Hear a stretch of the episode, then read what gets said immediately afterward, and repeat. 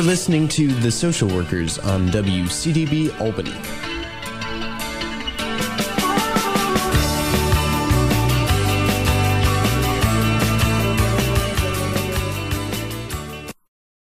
And welcome to the social workers here on WCDB Albany. My name is Eric Hardiman, and I'm co host of the social workers here with Alyssa Lotmore. Welcome back, Alyssa. Hey, Eric. I'm excited to for this episode today because we have an author today. We do. I'm very excited to find out about this book, to learn more about the book and the author who wrote the book. Um, it's, it's always nice when we have authors on the show as a former English major myself, I like to uh, think about stories, about writing, about narrative, and and I think books are really important in general. So. Uh, well, how many times do we talk to individuals and they're like, "Oh, I want to write a book. I want to write a book," and then to yeah. actually have somebody who you know did write a book to come on and share not only about their book but sort of the inspiration and the hard work it takes to put that together. So I'm and particularly in this in this day and age where uh, folks have, you know, their smartphones and their iPads and iPods and all this stuff that they can get information without books. Uh, that sometimes I think books are viewed by the younger generation as you know a relic of the past. Um, but I, I, like to think that they're still valuable. Oh, they and are. So it's so it's great to talk uh, with an author. So let me introduce. Um, with us today, we have Renee Goldsmith Benson, who is with us from San Antonio, Texas. Renee uh, has an MA in sociology from New Paltz and an MSW from the University at Albany. So we have an alum of the School of Social Welfare. She's worked in the field of social work for over 20 years, I believe, and is now currently residing in San Antonio and uh, San Antonio, Texas, that is. And she has a book that she has authored, and it's called 15 Minutes on Illinois Street. So, Renee, welcome to our show and congratulations on the book. And we're, we're excited to hear about it. Thank you so very, very much. And I'm really excited to be on the show. So, thank you so much for having me. So, as, as Eric said, you've been working in the field for quite a while and have a lot of expertise. And I remember I met you in person. Was I as a BSW student? You were the head of the agency that was my part of my field practicum. So I was at Catholic Charities Caregiver Support Program in Albany, and that's where I first met you. Um, right. And I remember you were so knowledgeable and just offered so much just advice on how to work with with clients and the aging population and caregivers. So I want to know, sort of give our listeners an update about your experience and how you got into social work. Oh, wow. Okay, sure. Um, well, I, uh, I was uh, late getting into college. I started as an adult, so it's never too late, folks, if you're listening and just thinking about it. Um, and uh, social work is just a fantastic degree program because it's so diverse and can be applied in so many ways. And uh, to to make this potentially lengthy conversation much shorter, I'll just say that um, my background started off in the field of mental health, um, uh, working with clients and also as an advocate. And then I uh, went to the uh, Catholic Charities, which was uh, focused on caregiving. And uh, I then worked at the county and state level uh, for the Mental Hygiene Directors Association. And then I relocated here to, well, actually, I relocated a couple of places, did private clinical work, and then finally landed here in San Antonio just a little over a year ago. Great. Very exciting. Great. That's quite a journey. So, uh, so I guess I'm wondering, can you tell us before we get into hearing about your book? Um, I'd love to hear what got you into social work. What was your journey into this profession, and how did you find out about social work and get interested in it? You know, you're going to think this is really crazy, but as I was growing up uh, a long time ago, back in the 60s, um, the fields for gender were somewhat more limited. And it seemed like women were going either into being school teachers, domestic work of some sort, or social social workers. And in hmm. that time, the, my, my mindset was, you know, child services, you know. Uh, but as an adult, um, uh, married young, my, my family was young, I actually was helped so much by so many people to um, have a successful uh, um, life for my children and myself. I was a very young mom. And um, I lived out of state without any family support. So I was introduced to these helpers who I didn't know at the time were social workers, you know, from different agencies in different places. And they made it possible for my family to thrive. Hmm. Um, later, when I got back to the state of New York um, and when ended up going to college, all the pieces just started falling together. And I was working and volunteering at the Mental Health Association. Um, and it just sort of fell in line that when I did um, get back to, to school, that I took that field. Great, great, great. Yeah, yeah. It was um, it was a gift. I I I, I kind of fell into it very. Fo- I was very fortunate. Now, this has been an interesting year, year unlike any other, or I guess now it's part year two. Um, but during this time of a pandemic, you wrote a book. And I would like to hear a little bit about that inspiration. You know, how do you go from being a social worker who is, you know, has a passion, you know, mental health, has all this expertise, to then taking your knowledge and picking up a pen and just start writing? Right? Yeah, or a computer. Um, yeah. um, yeah. So I've always been a writer. I process my thoughts that way. Uh, so writing is very natural to me, and I will tell you that uh, before I started working at Catholic Charities Caregiver Support Services, I had written a novel. That novel sat on the shelf for decades, uh, shared only with a few private friends. Hmm. Um, the pandemic hit, and I had relocated to San Antonio and was waiting for my new social work license to be cleared by the state of Texas. Um, and I had this window of downtime, and I said, you know what, now's the time. I'm going to see if I can get that book published. And so I did. Now, that was just a completely fictional novel uh, about interrelationships between people, but it gave me the confidence that I actually could publish. Mm-hmm. Um, so I was uh, participating in a writing um, uh, month of July and I decided that I wanted to use that opportunity to write a novel that helped me process what was going on in the in the chaos of the world at that moment. I don't know if you can parse out the year and a half or so that we've been having for, for the pandemic, but July was when it sort of like peaked for me. I'd been sort of locked self self sequestering in the house since March. Yeah. And um, I just sat at the computer every day, Alyssa, mm-hmm. every day. And in a month, I had the uh, the bulk of the book written. I then took eight more months to clean it up and make it readable for everybody else or so. But um, I thought it would be very helpful in the process of writing it that other, you know, for me, but in the process of writing it, I realized it might be helpful for other people.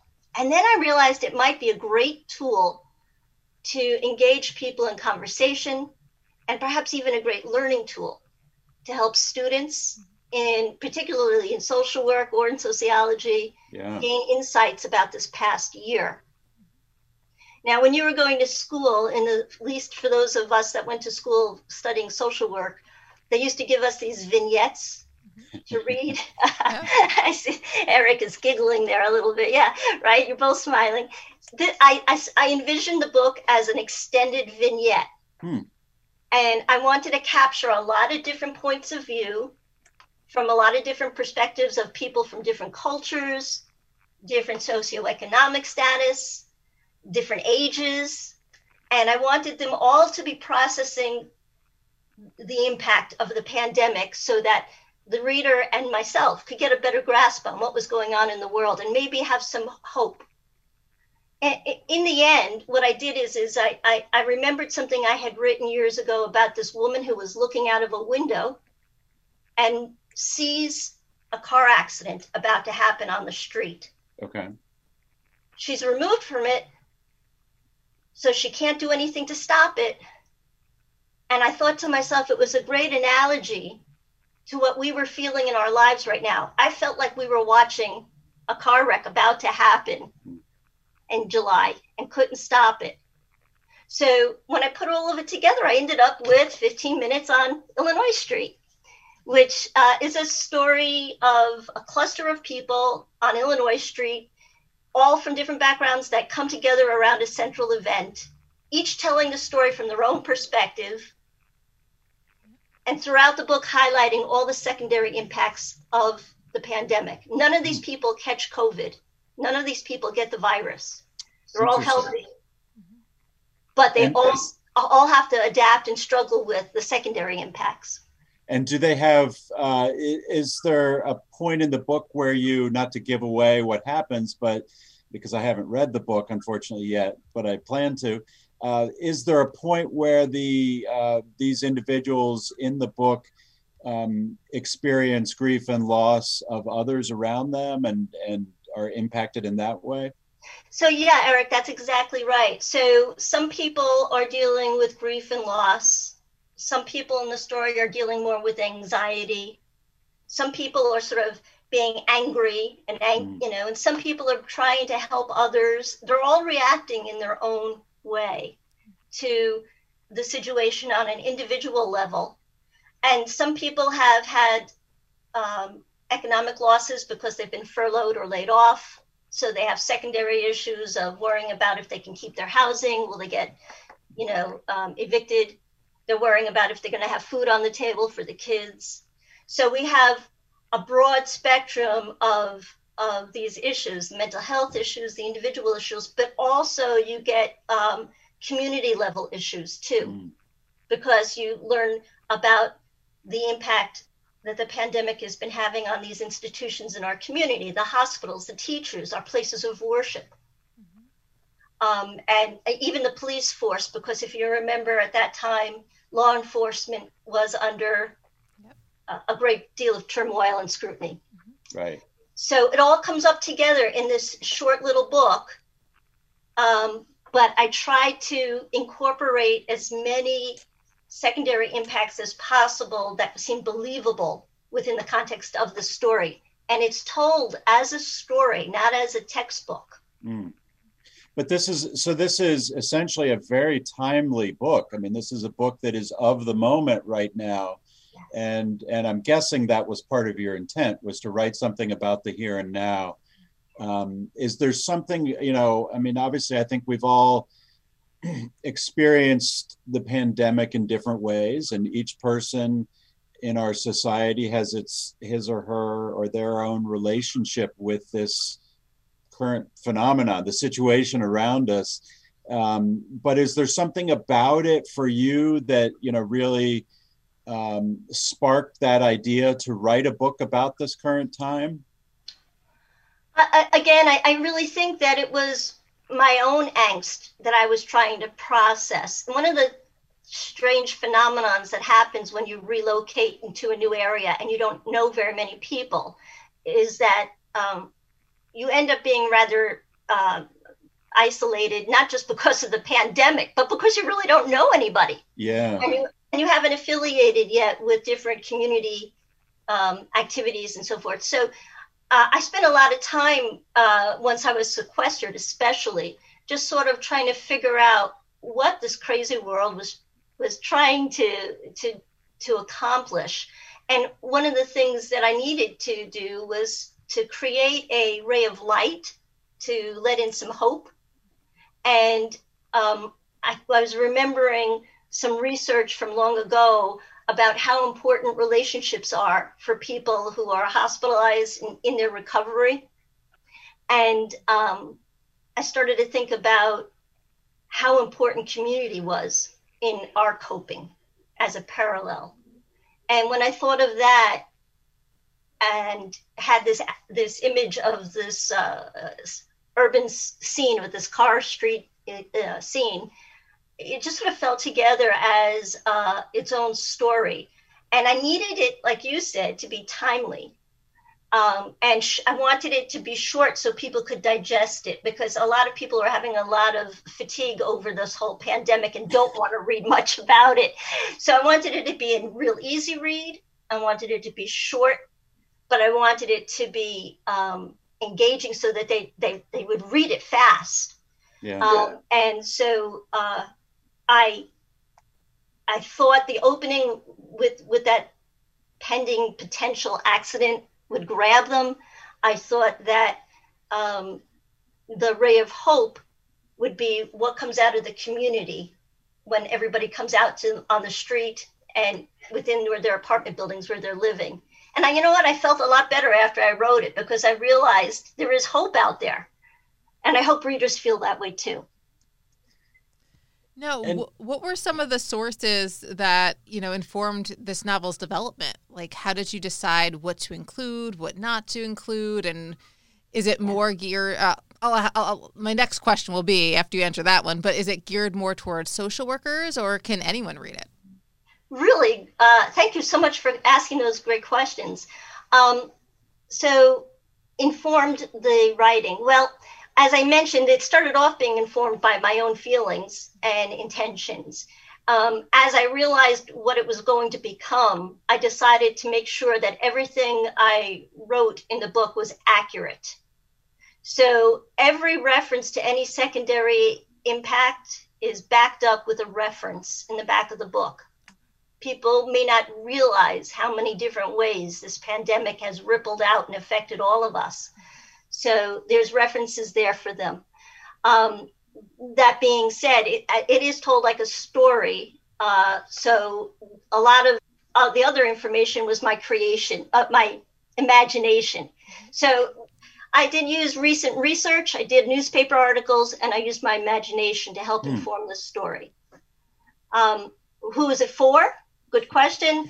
Um, I've actually uh, thought as I was writing it, like I said before, that it was like an ex- extended vignette. So I thought it might be really a perfect f- platform for professors, uh, instructors, teachers at different levels uh, of academic education to use as a jumping off spot mm. to help engage students in dialogue, discussions, questions. And to that end, on the back of the, at the end of the book, I have 30 questions 10 for book clubs, 10 for social work, and 10 for sociology. I was about to so, ask. I was like, "Oh, it'd be great if there was some questions too to get the conversation started." That's good thinking there. that was my thought. So they get the reference. They, they, they get a they get a, a story that engages them, questions that they can think about, and references to look up. but your choice to uh, to focus on stories of resilience and people who have you know done well is an interesting one because typically when I, you know, when we think about social work vignettes or vignettes that help students in the classroom, they're about people experiencing really difficult, traumatic, um, you know, uh, outcomes that are really negative and painful. And and you know, we try to mine that for learning potential. But I really am struck by the fact that you are that you've made a conscious decision. It seems to focus on uh, stories that are positive and and survivorship and um, resilience rather than focusing on the the negative and, and i'm curious to hear you talk about that a little bit right well um, you're right uh, uh, the book wouldn't have any drama to it at all uh, as well if i didn't have some of those hard stories so there is um, uh, you know, trigger warnings here. There is some family violence, mm. there is substance abuse, there's a variety of issues that are very hard for people uh, and also very real uh, for people to read about.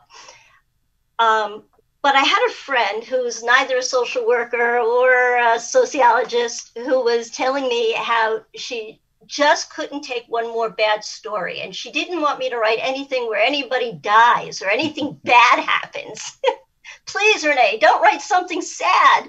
So um, I decided, uh, using her wisdom, to make sure that while this would be a book that was reflective of the real world, it would also have hope and, and strength and positive uh, endings. So in the beginning of the book, there's some, uh, I for lack of a better word, we'll call it rambling by different characters in the book that kind of give you the pre story. Then there's mm. the 15 minutes of time when the actual story takes place. Um, and, and I had to keep it tight like that so that the book would be a short book. you know, if you write about days of people languishing with all of their stress, it, it it, it becomes a big book. So I had 15 minutes of this. And then also at the end, there's an epilogue, which tells you the endings for each mm. of the characters. And I found that really satisfying. And I've only been getting, uh, the book is on Amazon. I've been getting some reviews. Uh, the book was only released on April 23rd, but three people have put out a review already. And um, I'm getting the sense that that hopefulness uh, from the reviews, uh, I'm getting a sense that that worked. And have you had other have you had other folks in your life read it as well, or is this something that you've kept uh, fairly close, you know, to you before sending it out into the world? Right. So writing is a very solitary uh, experience. I, as an English major, you probably know that. Um, however, once you finish polishing off whatever you can, um, I find it really helpful to share the story with um, a lot of people to get feedback so I can fine tune it. And uh, to that end, I had uh, uh, a dozen what they call alpha and beta readers, uh, people who would read it and give me feedback. And I tried to make sure that in that group, I had uh, other um, people who were divert, you know, a, a, a, varied grouping of people, but I wanted to make sure that anybody that I could get in there that was a teacher would particularly be in the group so I could get their feedback. Mm. Um, and oh, I've got something funny to tell you. Alyssa, you may not remember her, but another student intern was an exchange student from another country who became a professor, and she's now teaching at her in her home country because she was a foreign exchange student from Mongolia. So she read the book as one of my pre-readers. And she, before I even got the thing published, said she would like to use it in the classroom, as mm. did one of her other colleagues. So the book is in the process of being translated into, of all languages, Mongolian. wow! Wow! well, that's that's a mark of success already. That that you're you're in translation. Yeah. yes. Yeah. Yeah. Uh, I, I was uh, quite taken back by it. So uh, no, I was I was thrilled uh, because it was the furthest thing from my mind at that point. I was just trying to get it edited and and and fine tuned. So uh, that was a real uh, pat on the back to give me enthusiasm to get it going so yeah um, that's that's it becomes a real community effort at that point. It's no longer a, um, a solitary uh, experience. I, mm. I talked to a lot of people. I had a uh, police officer retired detective from new york city give me advice and information on what it was like to be a cop. I had nurses rns giving me feedback on the medical piece and making sure everything was accurate so if you've just tuned in, I just want to remind listeners, or if you're if you're new to the show and just tuned in a few minutes ago, we're talking with Renee Goldsmith Benson from San Antonio, Texas. And Renee is a social worker by training, an alumna of the School of Social Welfare here at the University at Albany, but she's also an author and she has a very new book that's just been released a few weeks ago, just been published. It's called 15 Minutes on Illinois Street. Um, Thank you. yeah, of course, of course. It, it really, you know, one of the other things I wanted to ask you about, and it's just on my mind right now because Alyssa and I have just completed another interview where we were talking about the power of stories and and why stories are so important. Uh, you know, not just for teaching potential, but just in in terms of how we communicate and how we uh, get certain ideas across and how people are impacted by stories. And um, so, you know, I wonder now, now that you are, and I think you had shared with us that you've also, you had written a novel prior to this. And so you, you are someone who certainly understands and appreciates stories, I think. Um, but I wonder, do you have a different relationship with the concept of story and the potential impact that story can have on people after uh, writing this book? Wow. Um, you know, I, I think that when you write, you often read from a different perspective. Um, if a story is really powerful, you kind of get pulled into it and you forget where you are and what's around you, and you live in the pages of that book. Um, but oftentimes, especially while I'm writing uh, a novel or after I've just published one, um, I find that when I read other people's work, I'm really looking, gee, how did they navigate this relationship? How did they make that jump in time? How did they do this smoothly or do that so that it was effective and bring out the emotion for the reader? Um, and I think that all writers really benefit from a, a broad, diverse reading background. Uh, stories are just really um, the backbone, I think, of, of, of our culture. You know, I, I, I'm sure that that you guys are both we're I'm making a big guess here, but I'm assuming that both of you are big readers too. Yeah. Mm-hmm. Yeah. No, and I think you're absolutely right. Alyssa, were you gonna? Uh, no, I just how you how you really took the time to speak to all these other profession, you know, people in different professions. If you said police officers, nurses, individuals who were just impact, you know, had, or had anxiety during COVID, or were you know frustrated or had lost a job, and you took the time to really get different perspectives so you could accurately portray that. And I think that's valuable not only for social work students, but just in general, people taking that time to see how other people are impacted and to un- have that better understanding of, mm-hmm. you know, I just this pandemic uh, being on the internet and social media i've just i've gotten frustrated just by I felt like some sort of closed mindedness in terms of not really understanding how other people would feel, you know, as you're mm-hmm. sitting behind a computer with, you know, no face to your name or even a fake right. name, and just being able to say things and not really, people not taking the time to understand or, you know, yeah, hear, hear about other people. On comments yeah. pretty quickly, don't they? Yeah. So this book, where you are taking that time to say, like, here's how other people are are feeling and here's what's going on in other people's lives. And yes they're like vignettes but it, it gives a, a reader i think a good chance to take a step back uh, and really process the different yeah. aspects of other people's lives even if it's fictional. It does give that good portrayal and i'm, I'm really happy to see that Oh, thank you. It just dawns on me listening. I think I've heard you in other broadcasts, Alyssa, say that you have a child now. I do. I do. She's eight. She's eight. Well, you know, you will probably, and it's a girl, I mm-hmm. guess. Uh, so you'll probably appreciate that there are two 10 year olds and a 14 year old in this book, along with people of many other ages. I think the oldest one is nearly 70. So I did try to do a, a range of ages, but portraying the uh, children was really interesting to me because obviously it's been a long time since I was that age and since I had my own child of that age because my children are all grown. I do have grandchildren and I do have neighbors with children.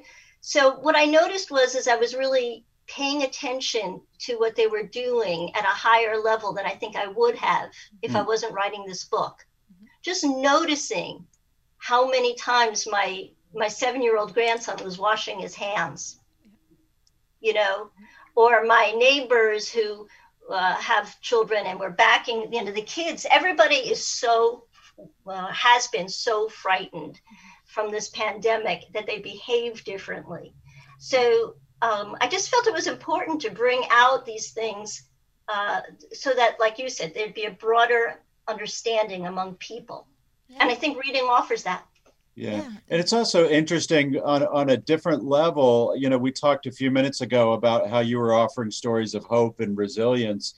Um, you're also role modeling for people how to use a situation, or maybe uh, use is the wrong word, but to take a situation that is arguably, I think, one of the most. Um, what's the word I'm looking for? One, one of the most complicated, challenging, and and you know difficult situations that we've faced as a society probably in our lifetimes you know for for many of us and to take that and turn uh, turn to creativity and art whether it's art visual art music film or writing a book uh, I think really is important, sort of. And I, I personally look forward to kind of seeing what types of artworks emerge from this time, whether oh, yeah. they be novels, films, music, writing.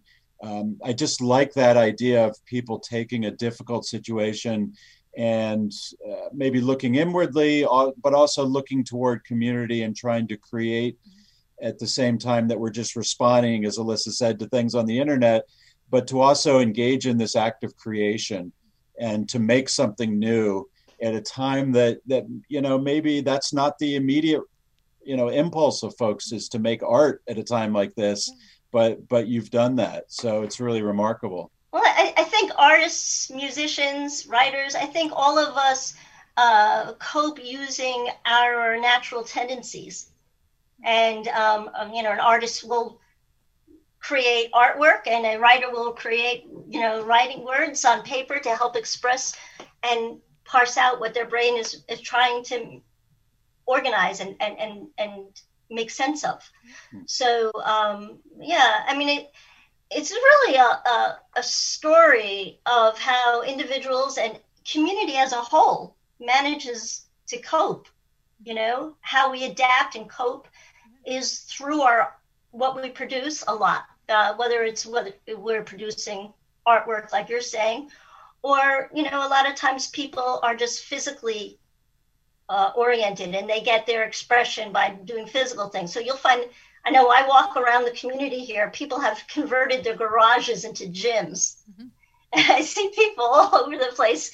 This is how they're processing the situation because they're physical people. So they're out there working it out. So i think we all use what what uh, natural talents we have mm-hmm yeah. You know, and we're running out of time, but I just want one other thing I wanted to say was this book I think is helpful because you know as you're talking to people who are you know are capturing individuals or even though they're fictional with anxiety or frustration or who are going through these tough times even though it you know it is talking about resilience but it's still a tough time I think that's helpful because there's so many people that I've just been talking to friends or family who have had these feelings and they're not sure how to process them. And sometimes they feel alone. You know, am I the yeah. only one who's feeling like this, or am I the only Absolutely. one who's going through this? And even as now this pandemic hopefully is ending a little bit, at least in the United States, it's still people are like, well, I still don't feel comfortable doing something. Other people said, you know, that I had the vaccine, that I should be able to do this, but I still am not ready. And I feel right. like a book that captures different perspectives is really helpful for individuals as they are trying to process their own feelings and not feel so alone or not feel like they're pushed to do one thing or pushed to do another and sort of go at their own pace as to where they're ready and to have a book that captures that that it's we're all in different places and that's okay, you know. Yeah, that's exactly right. There's a character in this book her name is Sylvia and if somebody really grows and adapts and learns in this book. I would say Sylvia is one of those people because she's very critical of people who are going down the uh, down the road. There's a church. They're going to church, and she's like, "How can they do that? They're going to get sick," you know. And she's just really having a very big, you know, a, a real hard time with them get being out there. By the end of the book, things have changed so much for her and I think what you're saying is a little bit like that. It's really important for us to step back and consider where people are, where they're from, from their place of view, and and giving people the chance to communicate without jumping on them with uh, critical negativity, feedback, yeah. and you know, yeah. uh, people need some space, and um, this. Uh, people also need other people. They need community, and hopefully, this book helps people see that. So the book is, you know, we're we're winding down with our conversation here. It's been really great hearing from you. Um, the book is still fresh. I mean, it's just only been out, been published a few weeks ago. But I'm wondering if we can ask you to look into the future a little bit and say what's next for you after this book. you may appreciate this. Um, the heaviness of this book, uh, when I was writing it, the first half in particular, um, and with what was going on in the world around me, uh, made me want to write something quite light after this. Um, and uh, at this point, I, I uh, had sent the book, finished the, the draft, and was sending it out for people for comment.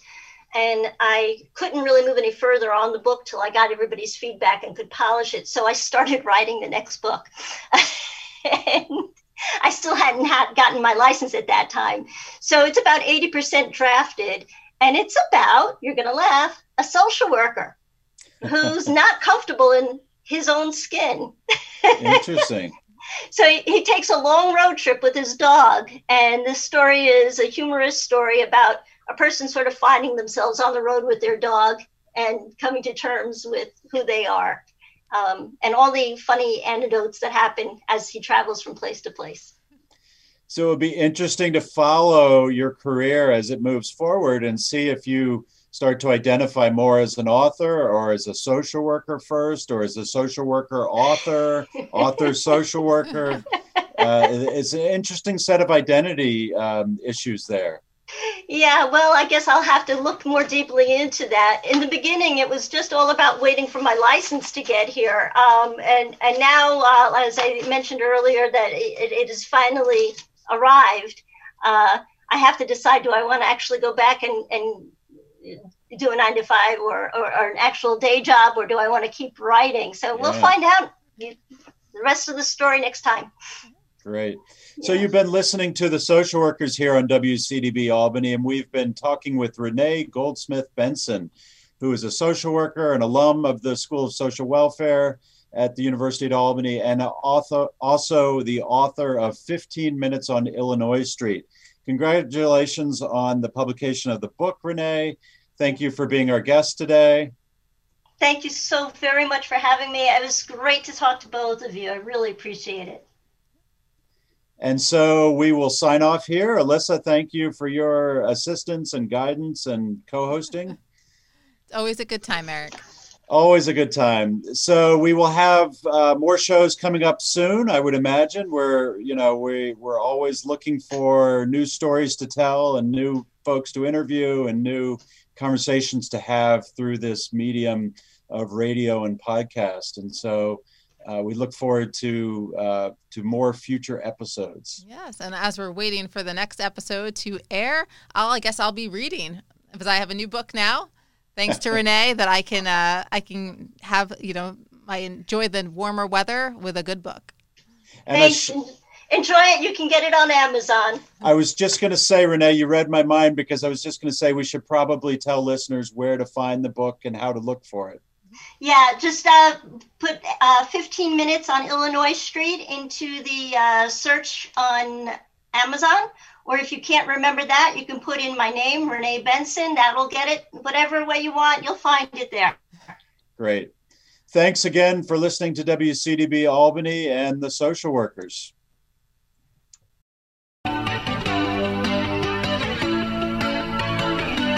You're listening to The Social Workers on WCDB Albany.